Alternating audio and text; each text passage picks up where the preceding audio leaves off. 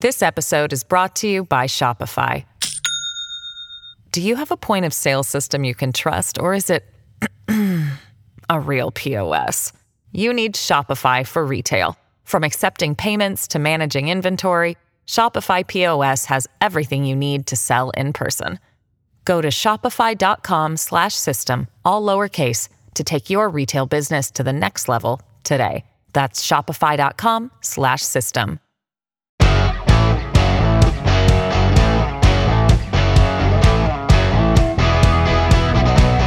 Coming up on today's show, some good news to report when it comes to opioid related deaths in our province. They're down. We need to come up with a plan. One, drug shortages. We need a national plan to deal with that. And international disaster responders are some of the best in the world that work in our country. And what's hydrogen? How does it work? Why is it the way to go? We'll find out. We got some good news on the opioid overdose story. Now, it's still a dire situation. Let's not get ahead of ourselves, but we are definitely seeing some signs of improvement. According to the province, opioid overdose deaths in the month of June were down 44% from the peak that was recorded last November. Now, still, we had 98 people die in the month of June. So it's it's not a problem that has been solved by any means, but perhaps, maybe, just maybe, after years and years and years of steady increases, we're starting to see some change. Can we get that far down the road? I'm not sure, but we'll find out with Dr. Robert Tanguay, who is the co-lead of the Rapid Access Addiction Medicine Community Program, clinical assistant professor in the departments of psychiatry and surgery at the University of Calgary. Uh, he's our go to addictions doc. Uh, Dr. Tanguay, thanks so much for your time. I appreciate you joining us today. Thanks, Shay. Appreciate being here. When we talk about this, I mean, we're, we're seeing these numbers, and, and, and I mean, I guess the headline here has to be no matter what else we can get into in a minute or two, this is positive, right? To see this kind of reduction, that's some really good news. Well, yeah. I mean, even little wins should be celebrated, Yeah. and how difficult it's been over the last uh, several years, especially the last two years over the pandemic. But we've got six straight months of uh, being down from the peak in uh, December, Jan- December and, and November. So, you know, we, we've seen a reduction. We've kind of kept it down there. Are we still down to where we need to be? No, but you know, to be down um, kind of 44% from our highest level and, um, you know, still seeing some reductions from uh, year to year, we're, we're getting that. Do we know why? Is it too early to say why? I think so. I, I think there's, look, I think we make mistakes in trying to say one specific program changed everything. Right. Uh, I think it's investment into several different programs from uh, all the way from harm reduction, where access points can be, uh, up to the uh, access points to inpatient treatments, to walk in treatments, to, uh, well, let's face it, uh, buprenorphine. You know, physicians across the country have been banging the drums about access, access, access Yeah. for a decade, and, and we're here. And you know, and like you say, we and every time we talk, we, we we bring up the point that all of these things have a role to play, right? Pointing to one would be a mistake because all of them working together is sort of the answer.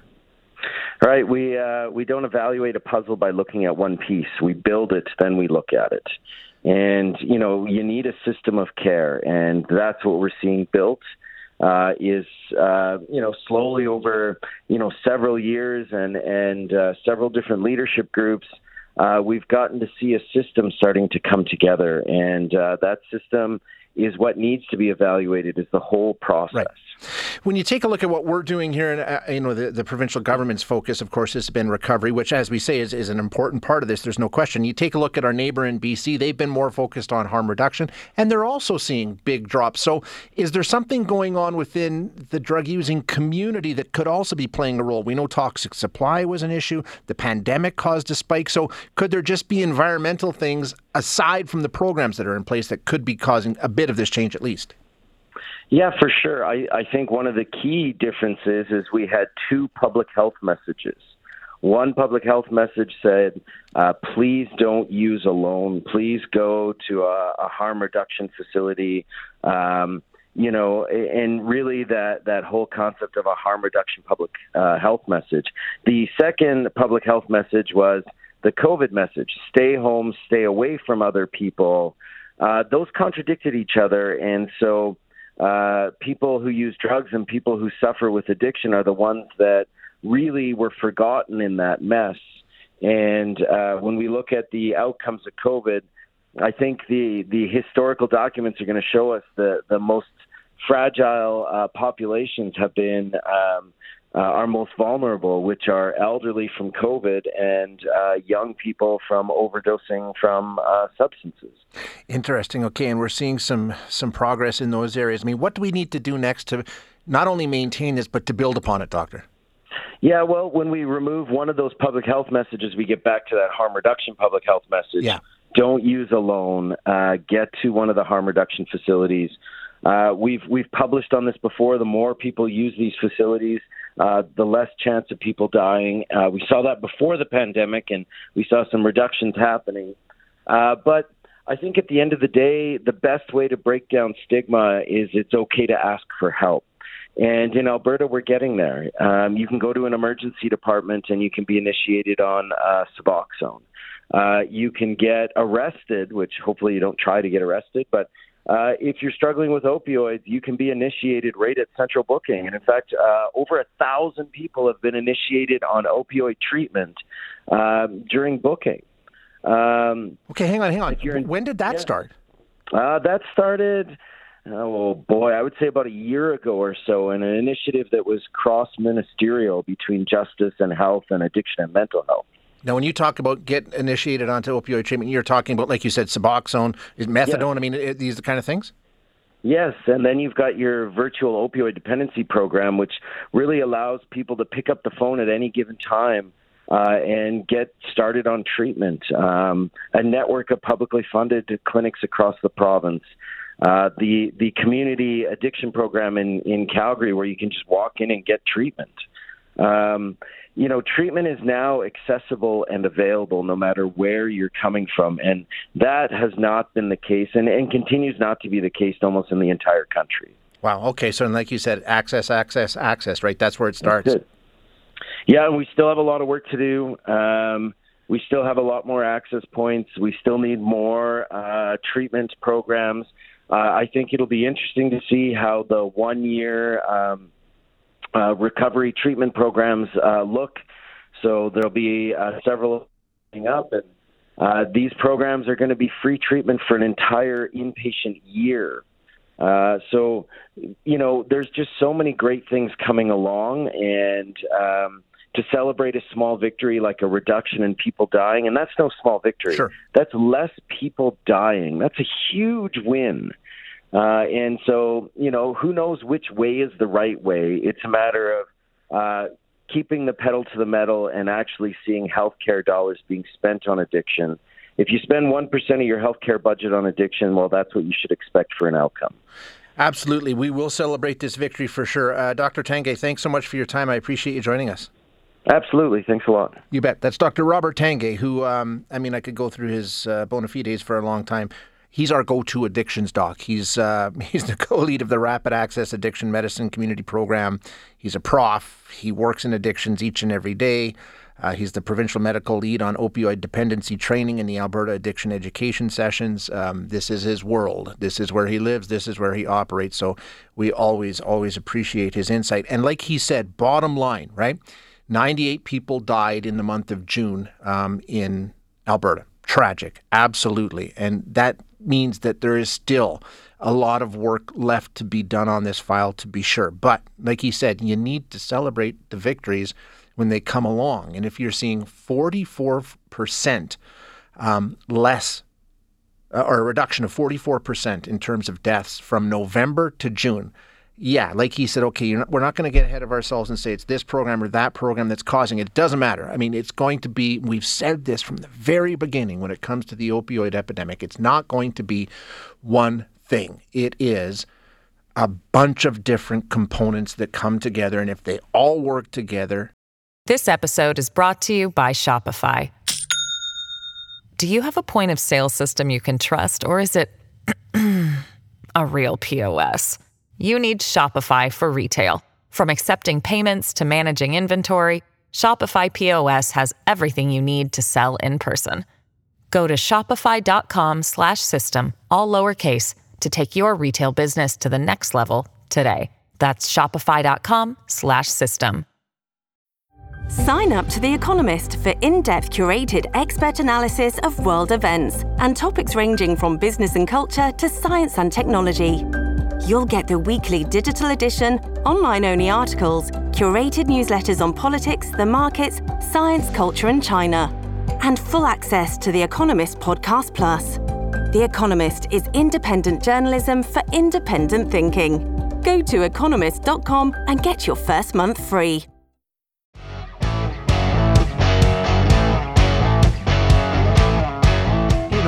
Kids, you've probably seen this in terms of it's hitting you in the face right now with trying to find children's Advil or children's Tylenol massive shortages of that. And I mean, once it gets to that level, it's a really big concern. But shortages in medication is something that come and go in our country and affect different kinds of medications over uh, different periods of time. And uh, there's a the Canadian Medical Association Journal coming out with a report this week saying, you know, we need a strategy. We got to come up with some sort of a national program to deal with these drug shortages in our country. Uh, we're far too reliant on imports from other countries for our medication. We don't do anything domestically, or very little, I should say. Um, and these shortages happen, and they're going to continue to happen. And we need, we really don't have a plan. So let's let's develop one. To tell us about the report, we have Dr. Shu Li joining us. He's one of the article's co-authors, professor emeritus at the University of Toronto, and an honorary staff physician at Mount Sinai Hospital. Dr. Li, thank you for your time. I appreciate you joining us. Thank you, Shay. So when we take a look at this, I mean, let's just start right there. We um we, we, this problem, like I said, t- we hear about the Advil and the Tylenol, and that sort of, oh my goodness. But these drug shortages, this is nothing new. This is something we face in this country quite regularly, right? Yes, in fact, this is a problem that goes back, you know, at least a decade, and if not more, and it has been gradually worsening over time. And now, in the public, um, people get exposed to it when there's shortage of children's Tylenol, yeah. or unless you're buying a particular drug and you happen to be looking for it and it's not there. But in fact, in the healthcare system, doctors, nurses, and pharmacists have all been witnessing this for quite some time.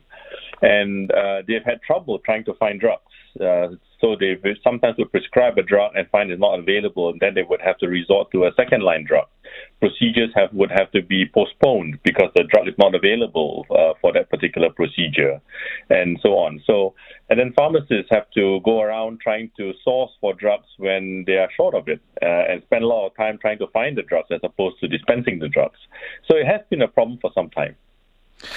And, you know, like you say, when it gets to the level of children's Advil or children's Tylenol, a lot of people sit up and notice. Um, but how widespread has it been before? Is it sort of one drug here or there, or is it a large number of drugs at any time that are in short supply? In fact, it is quite a large number. So even before COVID, so COVID is an unusual time because of the circumstances. Sure. But even before COVID, in 2017 and 2018, one quarter of all the pharmaceuticals used in Canada experienced shortages. One quarter. One quarter. Okay, let's see if we can identify some of the reasons. First of all, we don't produce, we're, we're almost entirely reliant on imports for medication, correct? That's correct. 93% of all the drugs used in Canada are imported, and that's the big problem. And we know what happens with supply chains and with shipping and with all the rest of these sorts of things. The fact when you're reliant on importation like that, it can go south in a hurry. Exactly. So, under the best of circumstances, even before COVID, we were experiencing a lot of shortages. And when COVID struck, of course, it just brought everything to a head because, you know, first of all, supply chain started running into problems. Suppliers were not manufacturing, factories were closed, people were not working, you know, transportation was stalled, etc. And then on top of that, you've got countries prioritizing their own needs for themselves. So when countries prioritize their own needs for themselves, well, their manufacturers cannot export to us. So that even made the, the problem even worse. So, you know, uh, we felt that this was a, a wake up call that, you know, we really need to do something about this because even without a crisis, we are already in, uh, having problems. And then when a crisis happens, it is really bad. Yeah, exactly. We just don't have any margin there. Now, in the article, in the report that you put together, you come up with a list of things we need to do to try and make sure that we're in a better position to handle these kinds of situations. And it all starts with a list, right? We need to identify which drugs uh, we need to focus on. Exactly. You know, I mean, it is not that difficult to come up with a list. All you have to do is to figure out which are the things that people really need and that if we do not have, a lot of people are going to suffer. For example, insulin. If you suddenly run short of insulin, there are thousands of diabetics who are going to die right away. You know, it's not something that you can say, oh, let's wait next month to, to get the supply. It doesn't happen that way. So we can come up with a list you know, of, of things that we need uh, that are urgent and that are important and that we need to have all the time. So the United States, when COVID struck, the FDA immediately did that, and they came out with a list of 227 items that the United States must have, and then they put into place a series of steps to try and address that, so to ensure a secure drug supply. And we haven't done that. So that's the first thing that we need to do. Mm-hmm. And but, would that ahead. list break down in terms of okay, these are the drugs that we need to have, but these ones we really need to be focused on because uh, supply is pretty short at the best of times? Exactly. So we need to have what are the essential medications that we must have in this country. The second thing is which are the ones that are potentially most vulnerable, and so we need to have that list too. So, for example, if a drug is manufactured by only one manufacturer or two manufacturers in the world, well, that's a very vulnerable supply. Because if that one manufacturer, for whatever reason, is unable to ship to us, then we are in deep trouble. So we have to make sure that we have secure supplies of these drugs, and we need to identify which are these drugs um, that have got only one or two manufacturers, and therefore ensure that the supply chain there is strong. Right? Yeah, and, and have a backup plan if something goes wrong. Exactly. So when it comes to the backup plan, we, the, there are short and long-term uh, things that we can do. In the short term, 93% of all our drugs are imported, our, med- our pharmaceuticals are imported. So we must have a plan to stockpile them because it's not realistic to say, okay, tomorrow we're going to manufacture all of them. Well, right. that isn't going to happen. So we need to be able to stockpile them. So we have something called the NESS, a National Emergency Strategic uh, Stockpile uh, where the government uh, stockpiles things that are considered emergency items uh, for disasters, whatever. But the trouble was when COVID came, we realized that in fact that stockpile did not contain many of the things that are in fact, in fact uh, essential medications or supplies in this country, and that if they were there, uh, they were in very short supply. We didn't even have a proper inventory list. So, you know, we need to know, first of all, what do we have? Where do we have them? Are they updated? What is the expiry date? Who is uh, holding those supplies? How do we get them? And so on. So that we know uh, when we need them, where to find them. And also keep it updated so that we know when we need to resupply or restock, etc. So we need to make sure that we have first a list.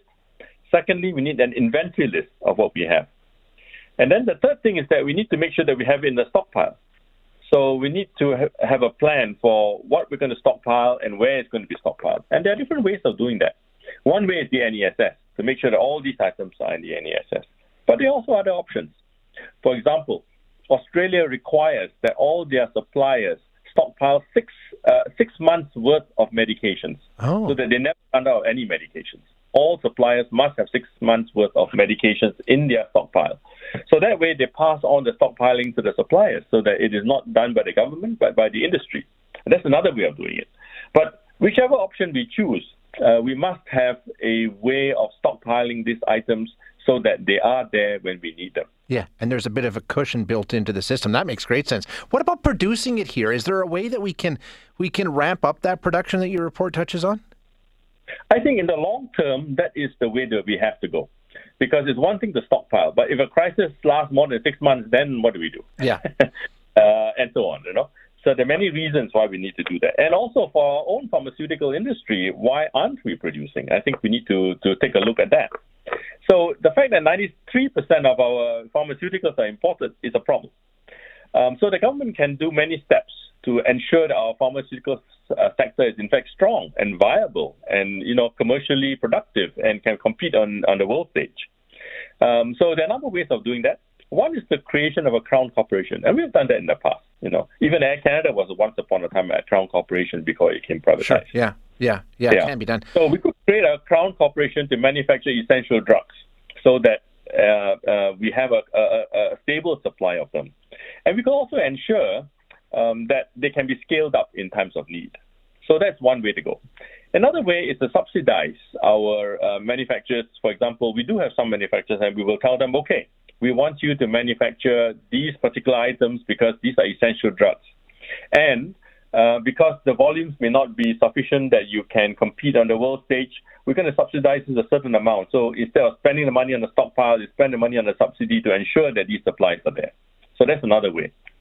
Um, another way is to follow the example that the United States did with Civica. And what that is, is that it's a non-profit consortium uh, that then goes out and subcontracts uh, with manufacturers to produce them, or they manufacture it themselves.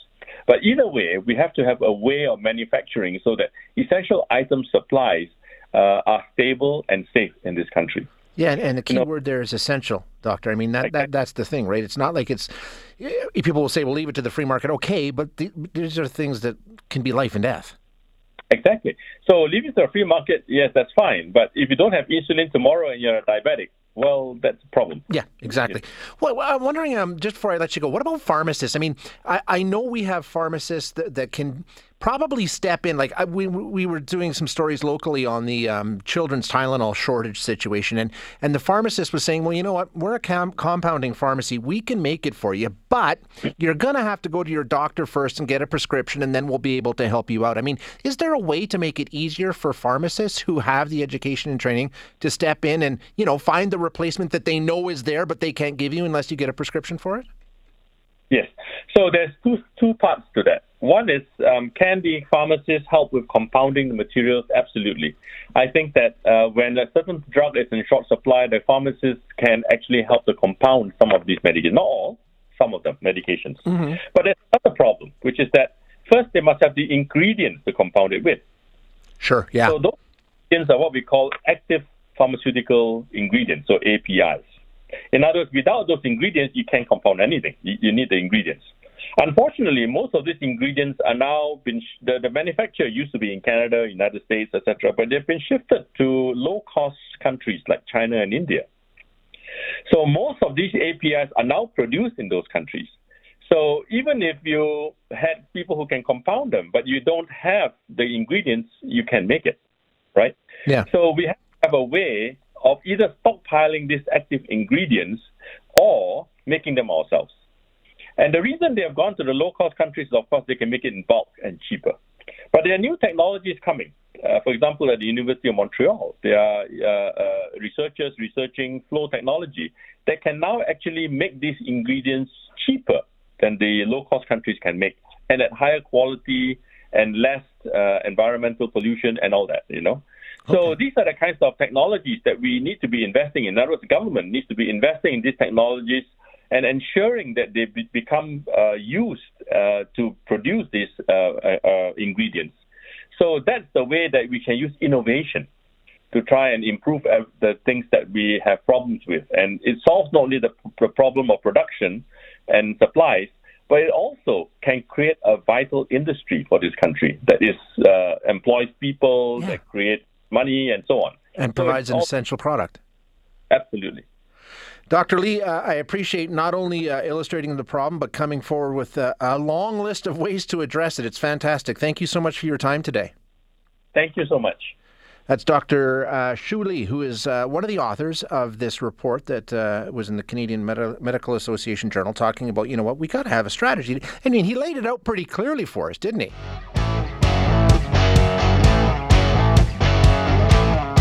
Going to have a conversation right now that you know, if you think about it, Fortunately, when it comes to major, major catastrophic national disasters, Canada's been pretty fortunate. Not to say we haven't had them. Of course we have.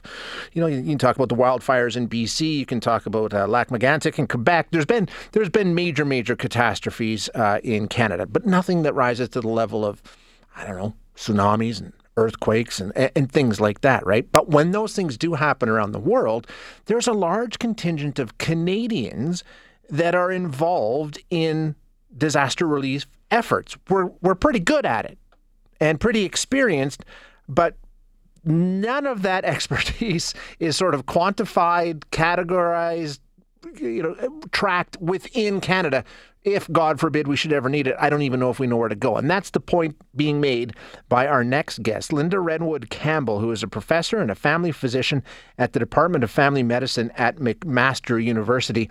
Um, Lynda, thank you so much for joining us. I appreciate your time.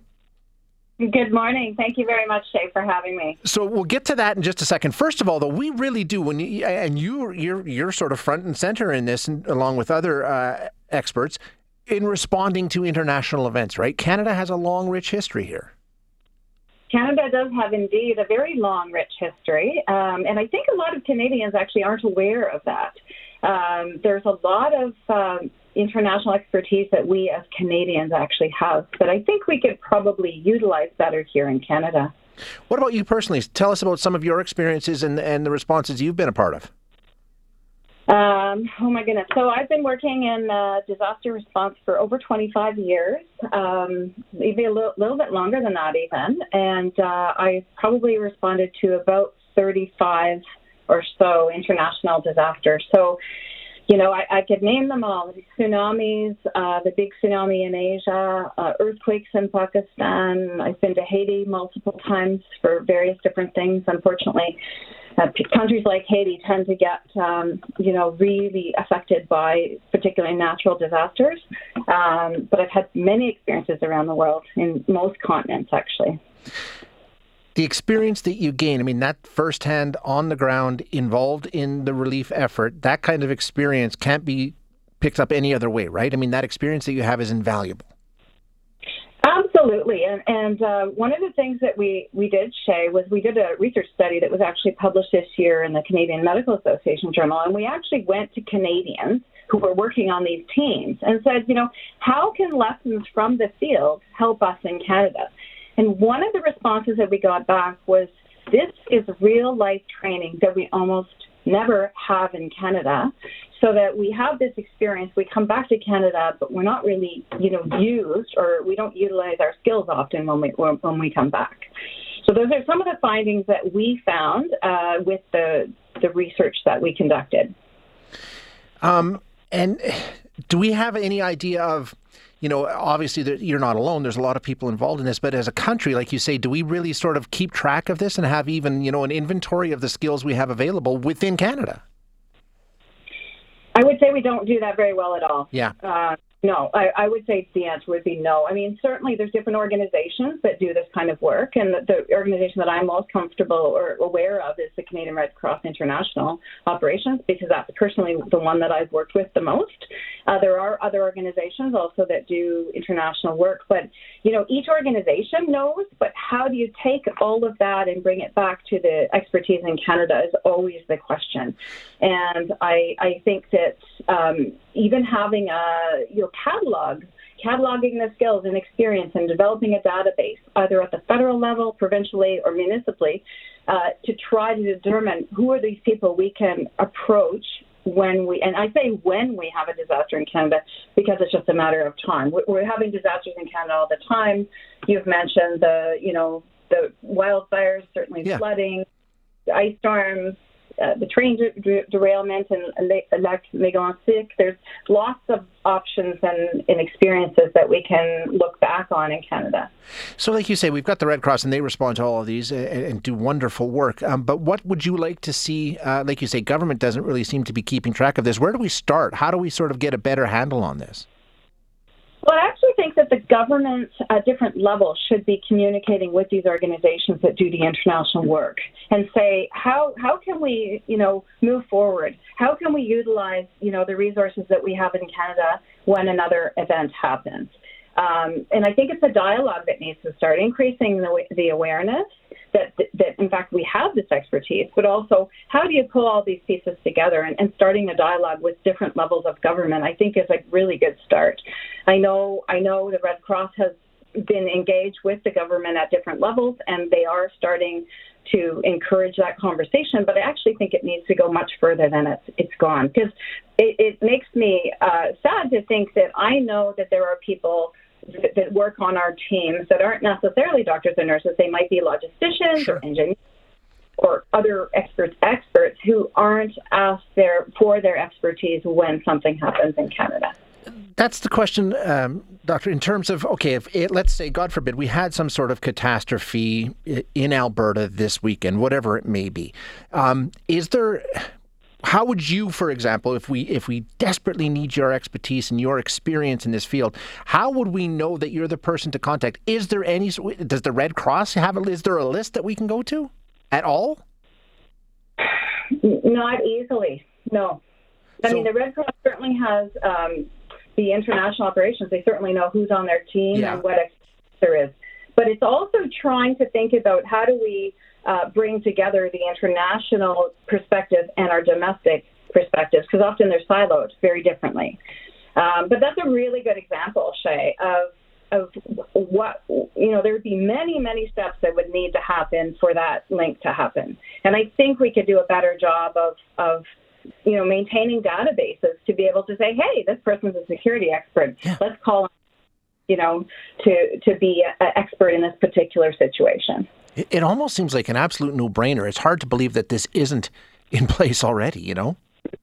Mm-hmm, mm-hmm. And I know colleagues uh, that I've worked with felt um, during even the pandemic that they weren't called upon and thinking why I've worked in I don't mean me personally but other people have worked in you know many many epidemics pandemics before and with lots of expertise and they're not being called upon. So this is what sort of I'm really hoping is that we can we can actually yes when we do this international work we all have quote day job uh, you know, normally, but we should really be on rosters that can harness that expertise when we need it.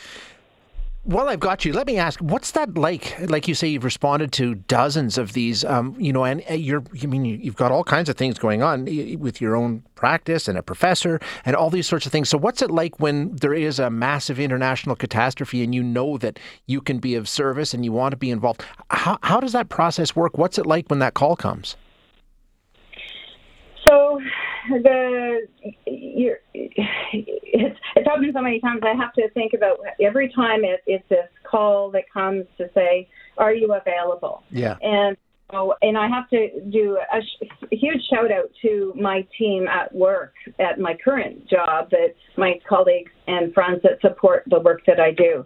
Because after that call comes, I have to figure out, you know, do I have capacity to go? Are there enough doctors that can help to cover those kinds of things? And um, we have to remember that, you know, when I get called, it's the team that stays too that's also contributing to it. It, it's, it moves very, very quickly you know, I have to ensure that my work is here in Canada is covered. I have to make sure that my family life is covered. I have to then start really thinking about what is the context of this disaster and what are the things that I need to be thinking about in terms of my role in that context. Yeah, um, different disasters, different types of disasters. We know from a health perspective, we expect different types of injuries or illnesses based on the type of disaster it is. So you go in with a different mindset depending on, you know, what type of disaster it is. So all of these things are running through my brain as I think about, okay, we need to do this response, and this is what it's going to look like.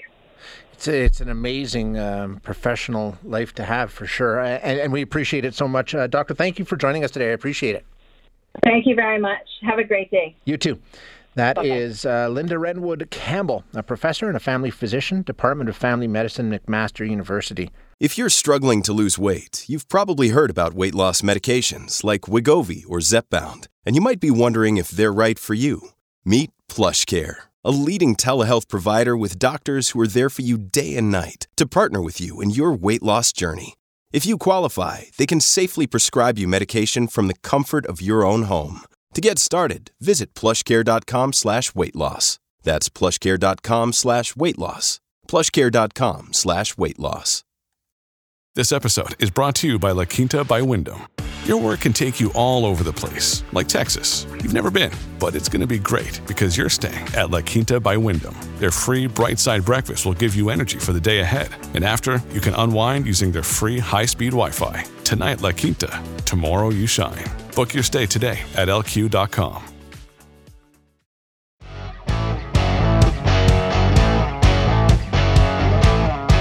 Lots of talk this week about hydrogen, right? You've been following the stories.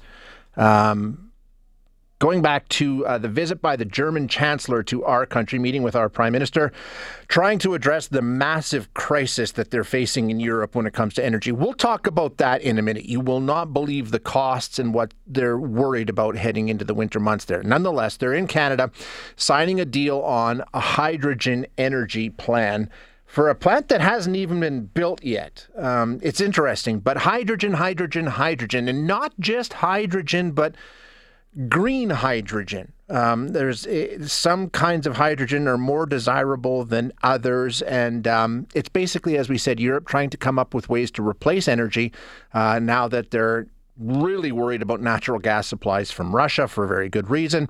Cold winter months looming. So, hydrogen is said to be the future of energy. How? How does it work? What is it? We're going to find out. We're going to get the details. Bit of a crash course here from Dr. Murray Thomson, who is a professor in the Department of Mechanical and Industrial Engineering at the University of Toronto and the Chief Science Officer at Aurora Hydrogen. Uh, Dr. Thomson, thank you so much for your time. I appreciate you joining us. Thank you. Yes, thanks for the. Uh invitation. I think it, there's a bit of a learning curve for a lot of us involved here. We all know what hydrogen is. It's you know the most abundant element, uh, uh, but it's not readily available on its own, right? You have to produce the hydrogen that can be used for energy. Just explain to us what the process is and what hydrogen energy is. Yeah, so so hydrogen is not available in the as a as a raw energy source. It's an energy carrier, so you have to make it with some other source of energy. Um, most hydrogen in Canada, in particular in in uh, in um, um, in, in Alberta, is made from natural gas, typically using called steam methane reforming. So they take they take um, uh, natural gas or methane and they react it with water and steam, and then um, they make hydrogen and carbon dioxide. So that's that's what most hydrogen in Canada comes from. But as you said, you were talking about green hydrogen. Typically, that means electrolysis. So yeah, there's another way you can do it: is take electricity and you can split the hydrogen and oxygen in with, with, from water. So, bottom line is isolating the hydrogen on its own, which can then be burned as a fuel. Correct? Yes, yes. So, so when you burn it as a fuel, there's obviously no CO two emissions, yep. Yep. greenhouse gas emissions, because it's just it's just uh, water vapor coming off. Okay, so the different ways of producing it. Now, that's how we get into the different classifications, right? When we hear about green hydrogen, blue hydrogen, gray hydrogen, that's all based on how you produce the pure hydrogen. Yeah, and, and in general, people are moving away from the colors, as they call it, um, okay. because because um, because it's not necessarily very helpful. For instance, um, if you make if you have so-called green hydrogen electrolysis from a coal from electricity made from a coal-fired power plant, you'd actually have high CO2 emissions, right? So, so generally, the, the both government regulations and generally people are going towards carbon intensity. So, what they do is they look at the whole life cycle of the energy from creating the raw res, from the raw resources all the way to the end use, and they say what are the CO2 emissions over the life of that energy source, right? So, so so they would take into a, so they so th- therefore, you'd have to take into into consideration, for instance, with with uh, with uh, electrolysis or green hydrogen, you have to say, well, where did the electricity come from? Was that right. renewable electricity? Was that, or was that a coal-fired power plant? Which is why, when we take a look at the deal that was signed this week uh, and the emphasis on the quote unquote green hydrogen, um, the reason there is because it's done through wind, right? And the electrolysis yeah. is wind powered. So the carbon intensity of that is as good as it gets, correct? Probably, yes. Yeah. It would, be, it would be very low. expensive. Yes, that's the challenge. So typically, um, uh, you know, um, making hydrogen with electrolysis, so that's the green hydrogen, right? Is um, is it depends, but roughly three times more expensive than making it with natural gas. Uh, it depends where you are and the cost of electricity and all sorts of other things, but just as it's definitely multiples of what it would take to make hydrogen from natural gas. Right. Okay. So I mean, it's the the most desirable for the people that are really engaged in green energy, but it is also the most expensive. Now, what we're doing here in Canada, like yeah. we said, this electrolysis plant on the Maritimes is still off in the future. It hasn't even been built. What is happening? Yeah. I mean, we've already got a multi-billion-dollar industry in Canada, right? Primarily based oh, yeah. around the natural gas. Primarily located in Alberta, actually. Yep. Now, when we talk about natural gas, it slides down on the scale because now you're using fossil fuels, but you can you can mitigate some of the environmental concern by carbon sequestration and that that changes the classification of the hydrogen you produce. How does that work? Yeah, again, it, it, it all comes back to carbon intensity. So basically, if you if you make you know using a steam methane reforming, you take the natural gas, you make the hydrogen, but you also make CO2. Now, if you take that CO2 and you put it back underground, um, which is called carbon sequestration, then if you put it well enough, if you do a good job, and it, it'll stay down there for thousands of years, um, essentially there's no CO2 or there's only there's less CO2 um, emitted to the atmosphere, so its carbon intensity would be better.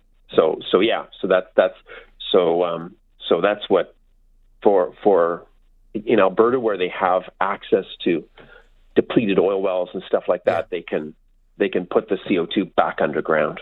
So yeah. just, I mean, there is another there's a another a third way to do it too, which I can also get into. Okay, yeah, I mean those are the two I'm aware. Of. What's the third one? Yeah, so that's the so Aurora Hydrogen, the company that that I'm a founder of, co-founder of, is based in based in Edmonton, Alberta, and it, looks at something called methane pyrolysis, which a number of companies in um, in North America and the world are looking at. And so what it does is a little bit different. What they do is they don't form CO2; they split the methane, and you get solid carbon and hydrogen. And the advantage there is you don't have carbon dioxide gas that you have to transport, pump down, and inject underground. You have a solid carbon, and you can either use that as a material, which is being done, say, by a company Monolith in the U.S., or you can you can bury it underground, you know, which we've done for hundreds of years. Mm-hmm. You know, like it's very stable. Solid carbon is very stable. Um, so yeah, you can bury it underground and sequester it that way. So it's a different way of sequestering the carbon than sequestering CO2 gotcha. or, okay. or bearing CO2. So yeah, so there's sort of three different ways that people are looking at. Um, and at the end, of, more expensive at the end of it, Doc, no matter how you produce it, how you come up with it, you end up with hydrogen. Now, some people are texting, and I, and I know that hydrogen is extremely flammable and can be very, very dangerous. So, when we talk about transportation of hydrogen, what goes into that? How simple is that? Do we have the mecha- mechanics necessary to do that, or is yeah. this something we're also trying to, to build as we go here? Well, this is the big challenge with the Newfoundland project to Germany is that transporting hydrogen is very difficult. It's a, it's a very low density gas, probably one of the lowest density gases of all. So you so you can compress it um, to you, at high pressure. Obviously, that takes a lot of energy, but uh, but that's still a fairly large volume. So for longer distance, like if you wanted to go to Germany, you'd have to liquefy it. But to liquefy, it, you have to go down to minus 250 degrees approximately, and uh, and so you're talking very cold, and so obviously very energy intensive. And and as you're shipping, obviously there's always heat transfer, right? So some of that you're going to boil off some of the hydrogen, so you're going to lose some some of your your hydrogen on the trip to uh, to Germany. And so, so it is very. In the end, it comes down to it's expensive and energy intensive to ship hydrogen long distances. So that's a that's a huge problem. So are we farther ahead? I mean, I mean, the, the question. I, I, know that they like to say that we're producing green hydrogen energy, and but I mean, if you're talking about energy intensity in producing it, energy intensity in transporting it, all these sorts of things, are we any farther ahead, Doctor? Well, it, it, it, it's all supply and demand, right? So, yeah. so obviously, if if you if you could, so if Germany is willing to, so it's, so in the end, it's going to be pretty expensive hydrogen. It's going to be expensive to make it. It's going to be expensive to transport it.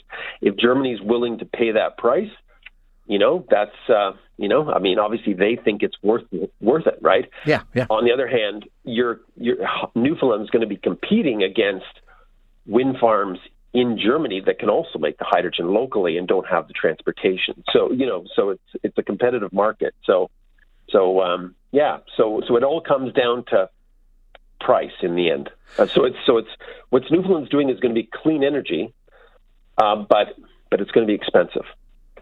Yeah, exactly. Yeah. Okay. And um, a lot of people wondering, you know, being here in Alberta, we've been told that we're part of the transition and we already have yeah, so much yeah. of the skills and the infrastructure. How, how does that transition work? I mean, people that are in the oil and gas sector, the facilities that we have, can they transition to hydrogen? How does that transition work?